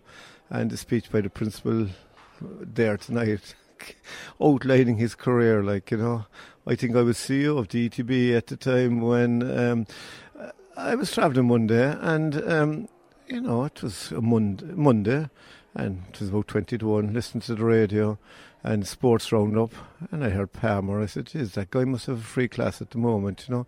And then I heard him another week, and I kind of, you know, inquired a small bit, you know, to find out. Ah, well, listen, just a thing he did regularly on a Monday. Now whether he had a free class or he arranged it every Monday, I don't know. But uh, I then knew that no way was to be wrong on those particular occasions. A larger than life character, but I tell you, whatever about his contribution as an administrator, you heard about his contribution, and as a broadcaster, you heard about his contribution to education and what he did for young boys and girls, particularly those in trouble. Look, a legend, August Nivegale, the Rishon. And of course, that's probably a side of him that people wouldn't know about. Like the effect that he had on young people's lives over over 40 years teaching was immense. Unbelievable. No, look, I mean, the honesty of the people here now tonight when they spoke about him as a teacher. And it wasn't, it, it, they would have said straight out, it wasn't that he had a huge grasp of the subject. it wasn't that he made a huge contribution in terms of the subject area, but it was relationships, relationships, and if a child was ever in trouble, Paudie was the person to try and sort it out. And, you know, as I said, I never heard a bad word about the man, and he was adored, adored by pupils, particularly those who, you know, might have been the greatest academics in the world, but not. They had a friend in Paudie, and if they were in trouble, it was Paudie who'd sort it out for them. And wonderful that there's a, a match coming up in his honour or in his memory now on in, in, in Brinny on the 25th of February between his beloved Temple Templenoe and we'll also say his beloved Valley Rovers. Well, I mean, one of the things he managed to do, I think, like when he, you know, doing the, his travels in Cork, being known as the best loved Kerryman in Cork, he always kind of kept Templenoe thing quiet. But of course, as far as they were concerned in Templenoe, he kept the Cork and the Valley Rovers thing quiet. So they saw him as their champion, but uh, we know he was our champion. We won't see his likes, Ted again. No, ni bheith léad í seán agus startar sin go minic ach ní bheith, you know, a yes, anam dé Paudie.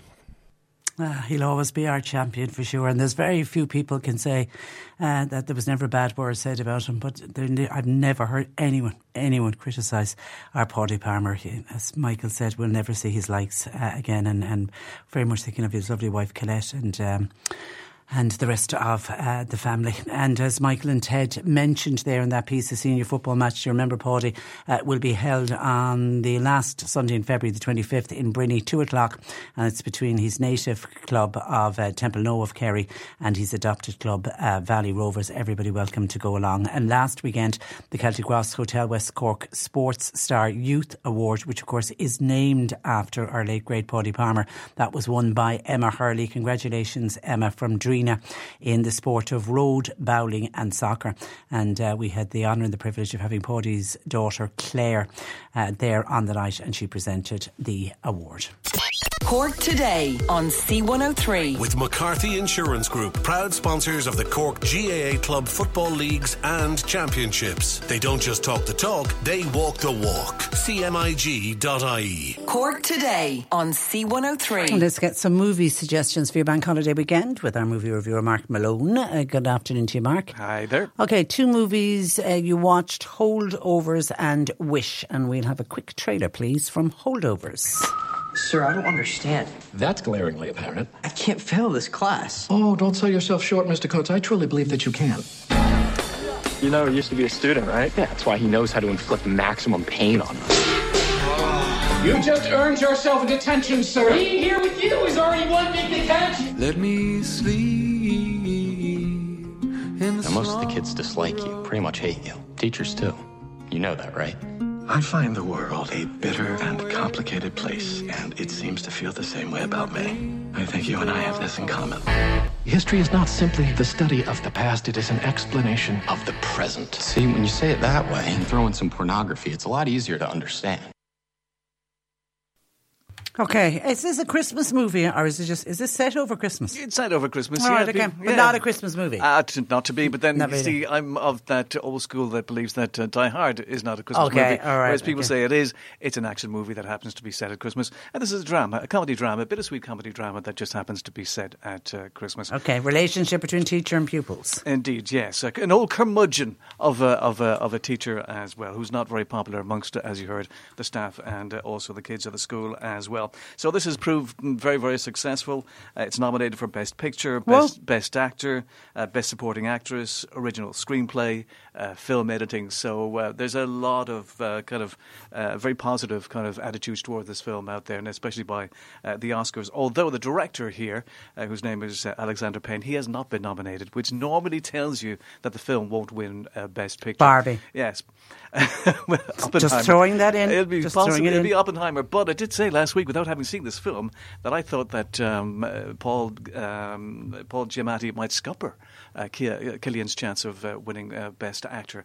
And now that I've seen the film, I still really do believe that. Oh, he's good in it. he's very, very good indeed. But then he always is. That's the thing about Paul Giamatti. You know, he's been on screen for 30 years, and he's always been brilliant. He's always been great, and and I think you get the impression that this year that the the Academy wants to reward him for all of that work he's done throughout the years. So I get the impression. And they do that. Yes, they do. And they, of They course, the, the, Academy will also look at the fact that uh, Cillian won, you know, the, the Golden Globes Best uh, Actor, and so they might reward uh, Paul Giamatti here without necessarily, um, you know, giving the Best uh, Oscar to the actual film uh, itself, which is, by the way, very, very good indeed. It's directed by Alexander Payne, and that might be, uh, might be a name that you might not recognise, but he's directed films like Nebraska, The Descendants, Election, Sideways, which also starred Paul Giamatti. So this guy's a very, very good director indeed, and he's a very, very good director of people. Most of his films are kind of character driven, and it's a lovely antidote to, to an awful lot of the awful action movies that I've got to sit through. You know what I mean? And all those terrible horror movies that uh, come our way. If you want a really, really good movie about people, well acted, well scripted, well directed, well, this is very much uh, for you.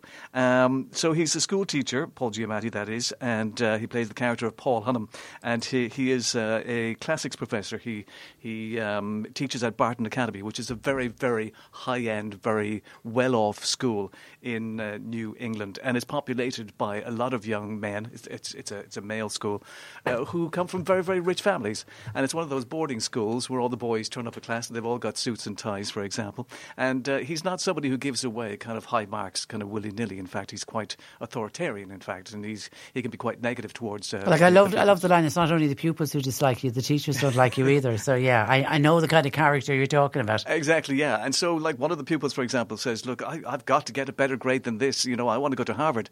And it turns out that his father just happens to be a major sponsor of the school. And so, Mm. Mr. Uh, Giamatti is called in to the dean, and the dean says, What the heck are you doing? You've got to give him a better grade because, look, you know, we lose out on all this money. You know, what if happens if his father decides not to give us uh, that uh, sponsorship? And uh, Paul Giamatti says, No, no, no, I'm not going to do that. You know, if, he's, if he doesn't deserve it, uh, I'm not going to give it to him. If he works hard and does better, I'll give it. I'll give that to him. Fair enough. Yeah. So it's coming up to Christmas, and it's a boarding school, and most kids go back uh, Go home, home. to their parents, Yeah. but uh, not all do. And those that stay at the school are called the holdovers. Now they need a teacher, of course, to stay with them throughout uh, that and that, Christmas can I period. say, does happen. Oh yes, very much so. Yeah, Yeah, yeah, yeah. yeah. And um, so, of course, because of Paul Giamatti's uh, behaviour, the dean decides that. Guess who's going to look after the kids over Christmas? The holdovers. That's you. It's going to be you. And of course, they t- to save on uh, heating costs, they turn off the heating to an awful lot of the school. Initially, there's about five or six boys, but that's all whittled down to just one. A young man here, played by uh, Dominic Sessa. He too has got to get better grades because his parents want to send him uh, away to military school, and it's the time of the Vietnam War, and he certainly doesn't want that. Oh, it's either. not okay. Sorry, it's back in the seventies. It's, ba- yeah, so it's, I think Okay. it's 1970, yeah. Yeah. And the film kind of projects that as well because the film is shot in 4x3 and it's got this kind of look like cause kind of low bitrate kind of films uh, that they used to make uh, back in the 70s. Yeah. Uh, just to kind of uh, give the impression that we know that it's uh, at that time. So uh, what basically ends up is that over Christmas, three people just end up in this school. We've got the teacher, Paul Giamatti, we've got the young man here played by Dominic Sessa, and the chef. And the chef is played by Da'Vine Joy Randolph, who has also been nominated for an Academy Award. Hmm. None of these people like each other, but they've got to get on and they've got to spend time with each other and they've got to put up with each other and maybe even end up liking each other. Maybe. Maybe not. Uh, apparently, the film was actually shot on practical, real locations. They actually went to a school uh, which had shut down for February, and they moved in. So everything you see, there's no sets. Everything you see is real. They're all Real the real dormitories, the yeah, real classrooms, yeah, which clever. gives it a, a lovely kind of sense of reality. They also had a snowstorm as well at uh, during the film, and that kind of adds to the kind of spark, sparseness and uh, you know bleakness uh, of the film, as well as of course there being a great deal of uh, comedy as well. I thought this was really, really, really terrific, and watching Paul Giamatti at work, you know, is is great fun. For some reason, he had a lazy eye in the film, and I couldn't work out why. And it was only afterwards, you know, because there's a running joke in it where the, the people say, "Which eye do I look at?" Why? and he never answers them. Yeah. And uh, but apparently it was meant as a joke. Somebody said, "Oh, have you got a lazy eye?" And he said, "No." So he decided to have a lazy eye in the film. I don't know how they managed to do it, but it's Contact brilliant. lens, I'm assuming. I presume it was Yeah. some kind of contact lens. Yeah, but um, look, it's it's very bittersweet. There's no surprises here, to be brutally honest with you. Um, but that doesn't matter with this. You're Yeah. just enjoying the look of the film, the feel of the film, the the the, the, the script, the acting, everything about it is really and it flows interesting. well, and the comedy is good. Exactly, yeah. Yeah. And I enjoyed it very, very much indeed, and I will certainly recommend it. Okay, that's the holdovers. That's in the cinema, is it at the moment? Uh, it, it is in the cinemas. yeah. Mark it out of ten. I'll give it eight. Eight out of ten. Okay, then the second movie you watched is something called Wish. Yeah, this is Disney. oh, Disney. Okay, Yeah, it's, right. it's, it's ended up in I Disney love Plus. Disney movies. Well, if, okay, and I think you will possibly like this. I mean, I'm. There's a lot of people out there who uh, I love to watch Disney fail, but uh, I certainly don't. I mean, I really li- I like, like their, their, their live action Pinocchio, for example. I thought it was really, really good. Loved uh, Pinocchio. You know, exactly. And uh, so there's been a lot of kind of. Um, Negative reactions uh, to this film, maybe mainly by the critics, though, um, and because, as I say, there are people who wallow in the fact that Disney haven't done very well in the last few years. I'm not one of those people whatsoever. Uh, the film did um, cost between 175 and 200 million to make. Now, it was released to cinemas for a while, and it did make 240 million back. So uh, apparently, you have to make double it. So they will lose money on it. But I Well- think at the same time, it, it hasn't been a complete disaster. And basically, what this film does, it celebrates Disney's 100th birthday, really. So what they decided to do was they decided to, they come up with this really, really convoluted story about wishes, when you wish upon a star, Star, yeah. and then just constantly fill the screen full of references to all of their movies down throughout the years. Okay. Yeah, apparently the makers had to sit through 61 classic Disney I was just going to say they've made a lot of movies, Exactly. so they've a lot to pull from. And so some of it is kind of really in your face. Uh, for example, you know, the, the main character has seven friends. You know, Okay, yeah. seven The dwarfs. dwarfs. Exactly. And there's loads of references like to, to, to like the Lion King and uh, and and and uh, for example, at, at one stage the, the main character she wears a shawl, which is the fairy godmother's shawl uh, from Oh. Snow White. And there's loads Oh, of those. I like that. Exactly. The problem is when you're doing that, and you're a movie buff like I am, and you're enjoying. You're trying to pick out I'm all trying to pick it out. I forget Ah. about the film and I forget about the story. That's part of the problem. But it is a very, very complicated story. So basically, uh, what it is, it takes place in a magical kingdom where every citizen on their 18th birthday um, give their heart's greatest wish uh, to their ruler, King Magnifico. They thought long and hard about that one. Okay. Uh, uh, voiced by Chris Pine. So he keeps their, uh, their their wishes safe, and then every now and then he will actually grant one of the wishes. Our main um, character, uh, Asha, here played by Ariana DeBose, thinks that's unfair and wishes upon a star that things would get better. The star actually comes to Earth, this cute little star, by the way, uh, which is very, very cute indeed, and then they go into battle against uh, Magnifico. It is very, very complicated, I think, the story, but I don't think that's going to matter to the kids. I think the, the, the songs are very much like, you know, Frozen and, and Disney classic songs. That's fine. There's a goat in it, which is really, really funny in the tradition of kind of Thumper and, and, and you know, animals that are funny in uh, Disney films. The problem is, is that the villain, um, because basically they hate him because he's not giving everybody A wish, which, yeah. which basically you can't really do. Yeah, and yeah. so therefore He's the- not. He's not a mean king. that's the problem, you see. And, uh, Yeah. you know, when you've made kind of the villain kind of relatable and likable, which you do, uh, that causes problems because, of course, Disney are famous for just basically having good and evil and here. And it's good always wins out. But yeah, but so look, it looks beautiful. The songs are good.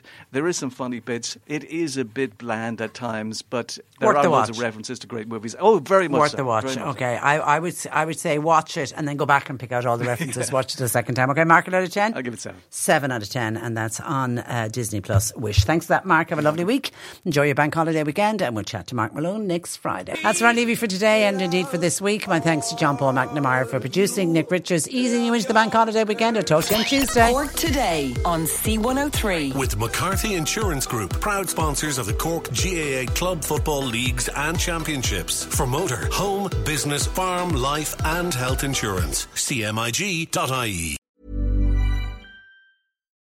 When you need mealtime inspiration, it's worth shopping Kroger, where you'll find over 30,000 mouthwatering choices that excite your inner foodie. And no matter what tasty choice you make, you'll enjoy our everyday low prices, plus extra ways to save, like digital coupons worth over $600 each week. You can also save up to $1 off per gallon at the pump with fuel points. More savings and more inspiring flavors make shopping Kroger worth it every time. Kroger, fresh for everyone. Fuel restrictions apply.